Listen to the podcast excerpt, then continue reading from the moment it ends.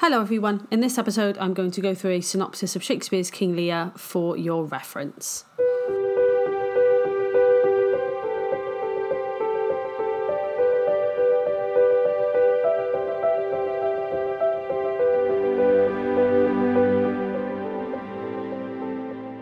Okay, hello everyone. Um, this is a nice short episode. I'm just going to go through the synopsis, uh, so the storyline, the plot of King Lear, um, just as a point of reference, uh, just for you to return to, because you do need to be really familiar with the events um, and the happenings, and it can get quite complex with the subplot as well. So, the version of um, the synopsis that I'm using is from the Hodder Revision Guide, but uh, I think it's pretty much exactly the same as the Philip Allen Literature Guide as well. I'm assuming they're produced by the same people. Um, so if you want to kind of have a written version of this, then you can find it in those guides, um, which you can get really cheaply uh, secondhand online. Okay? All right, so the Earls of Gloucester and Kent enter, accompanied by Gloucester's illegitimate son, Edmund. Gloucester informs Kent that the whore son, Edmund, must be acknowledged as his. Then 80 year old King Lear divides Britain into three parts, each to be governed by one of his daughters Goneril and Regan, who are married to the Dukes of Albany and Cornwall respectively, and Cordelia, who is being courted by both the Duke of Bur- Burgundy and the King of France. Lear, worn out, feels that the responsibilities of ruling should be passed on to younger shoulders, but arranges to retain 100 knights as companions. Before he divides his kingdom, however, Lear asks each of his daughters how much she loves him. As Goneril and Regan try to outdo each other in exaggerated terms, Cordelia grows anxious. Her nature is not given to making speeches about her deepest feelings. When her turn comes, Cordelia tells Lear that she loves him as a daughter, according to my bond. But when she marries, she will, of course, love her husband too. Her honest reply angers Lear, who disowns her and splits his kingdom into two rather than three parts. Kent, understanding Cordelia's deep love for her father and the true natures of Goneril and Regan, tries to dissuade Lear from his hideous rashness, but succeeds only in making Lear so furious that he, himself, is banished. When Burgundy hears that Cordelia no longer has a dowry, he refuses to marry her. The King of France, however, who loves Cordelia for herself, takes her to be his queen. All of that happens, by the way, in Act 1, Scene 1. So um, you can see how important Act 1, Scene 1 is in terms of setting everything up, but also just how much happens. So, really understanding, getting your head around Act 1, Scene 1 is key um, to understanding this play as a whole. Moving on to Act 1, Scene 2. In Soliloquy, Edmund reveals that he does not intend to follow the plague of custom by remaining an inferior and base bastard all his life, but will dispose of his legitimate brother Edgar and seize his father's title for himself. Edmund then convinces Gloucester by means of a forged letter that Edgar is plotting to kill him to inherit all. Pretending loyalty to his brother, Edmund persuades Edgar to flee. When Edgar cannot be found, Gloucester declares him an outlaw and arranges for Edmund to inherit in Edgar's place. At Goneril's castle, Lear's behaviour is annoying his daughter. Goneril instructs her steward Oswald to start trouble with King Lear's knights so that she may pick a quarrel with her father. Meanwhile, Kent disguises himself as a serving man, Caius, and attaches himself to Lear's retinue in the hope of protecting the king from the consequences of his folly.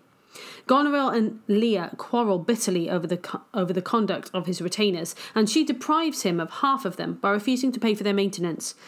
Furious, Lear curses her and leaves her with his remaining men to stay with Regan. Goneril sends a message to his sister telling her of the quarrel. Regan and Cornwall, keen to avoid Lear's visit, hurriedly leave their castle and ride to Gloucester's. Kent, as Caius, is sent to Gloucester's castle to prepare the way for Lear's retinue. Kent encounters Oswald and launches a vitriolic tirade against him. When Cornwall and Regan arrive, he continues his diatribe and so is put in the stocks. When Lear arrives to find Caius in the stocks, he refuses to believe Regan could be responsible. An argument between Lear and Regan is interrupted by the arrival of Goneril and Albany. Regan greets her sister warmly and agrees with Goneril that Lear should reduce the number of his retainers. Lear is shocked and hurt to find the sisters united against him. Regan claims he needs no followers at all. Anguished by his daughter's ingratitude, Lear regrets his treatment of Cordelia. Followed only by the faithful fool in Kent, he exits into a raging storm. Regan and Cornwall bolt the doors behind them. Dazed by the power of the storm and tormented by his daughter's cruelty, Lear's mind breaks. Kent and the fool lead him to a hovel, only to find it already occupied by Edgar, disguised as mad bedlamite Poor Tom, to escape the hunt. News of Lear's plight reaches Gloucester, who has secretly determined to help him, and who has also learned that Cordelia and France have landed at Dover with an army to reinstate Lear as king. Gloucester confides this news to Edmund, who promptly betrays him to Cornwall and Regan. Gloucester is blinded by Cornwall and Regan, but as Cornwall is inflicting this torture, a servant intervenes, wounding Cornwall. Regan stabs the servant in the back, killing him, but Cornwall is mortally wounded, leaving Regan a widow. Learning of Cordelia's arrival, Kent leads the mad Lear to the French camp at Dover. Meanwhile, Edgar finds his blinded father wandering over the desolate countryside. Still pretending to be poor Tom, he leads his father to the Dover cliffs, from which the suicidal Gloucester wants to jump. But Edgar tricks him about where the cliff edge is, and so saves his life. Goneril, contemptuous of Albany's pity for Lear, plots to have her husband killed and to marry Edmund as soon as they have defeated the French army. Meanwhile, under Cordelia's care, Lear gradually recovers his senses. Urgent matters unexpectedly cause the King of France to return home, leaving his army under the command of Marshal Lafare. Just before the battle, Oswald encounters Gloucester and tries to kill him, but Edgar, now, pretend, now pretending to be a countryman, intervenes. He kills Oswald, who, just before he dies, reveals he is carrying letters for Edmund. Lots of letters in this play, by the way. Edgar reads of Goneril's and Edmund's love affair and of their conspiracy to murder Albany. Now disguised as a man at arms, Edgar gives the intercepted letter to Albany, warning him of Goneril's treachery. Edgar tells Albany that if he wins the battle, he must sound a trumpet and a champion will appear, who will prove that what is alleged in the letter is true. Albany resolves to punish both Edmund and Goneril after the battle, stating his intention to restore Lear to the throne. The French army is vanquished, and Lear and Cordelia fall into Edmund's hands. He sends them to prison with a secret order that they are to be murdered. Cordelia's death is to be made to look like suicide. Regan announces her engagement to Edmund, who it seems has pledged his love to both sisters. Albany accuses Edmund and Goneril of treason, saying that if no one answers the trumpet, he will fight Edmund. Regan, ill and in pain, is led to Albany's tent. Edgar, still disguised, answers the trumpet and defeats Edmund in trial by combat. Albany learns that Edgar has been helping Gloucester, who, once he realised that his assistant was his own son, was overwhelmed by the passions of joy and grief, and his heart burst, causing his death. Goneril, seeing Edmund's condition, exits agitatedly, and Albany orders that someone follow her. With his last breath, Edmund sends a messenger to stop the murders of Cordelia and Lear. Shortly afterwards, the bodies of Goneril and Regan are brought in.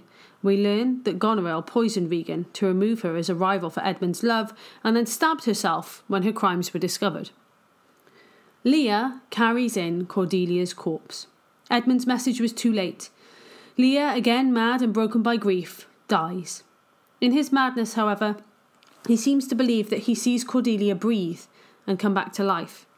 Thus, it could be said that Lear dies happily.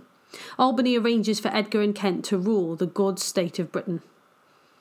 Kent claims that his dead master is calling him and that he will not live long. The remaining characters leave the stage to the sound of a dead march. That's the synopsis of King Lear. We'll start looking at the scenes in a bit more detail in our next episode. See you in the next one.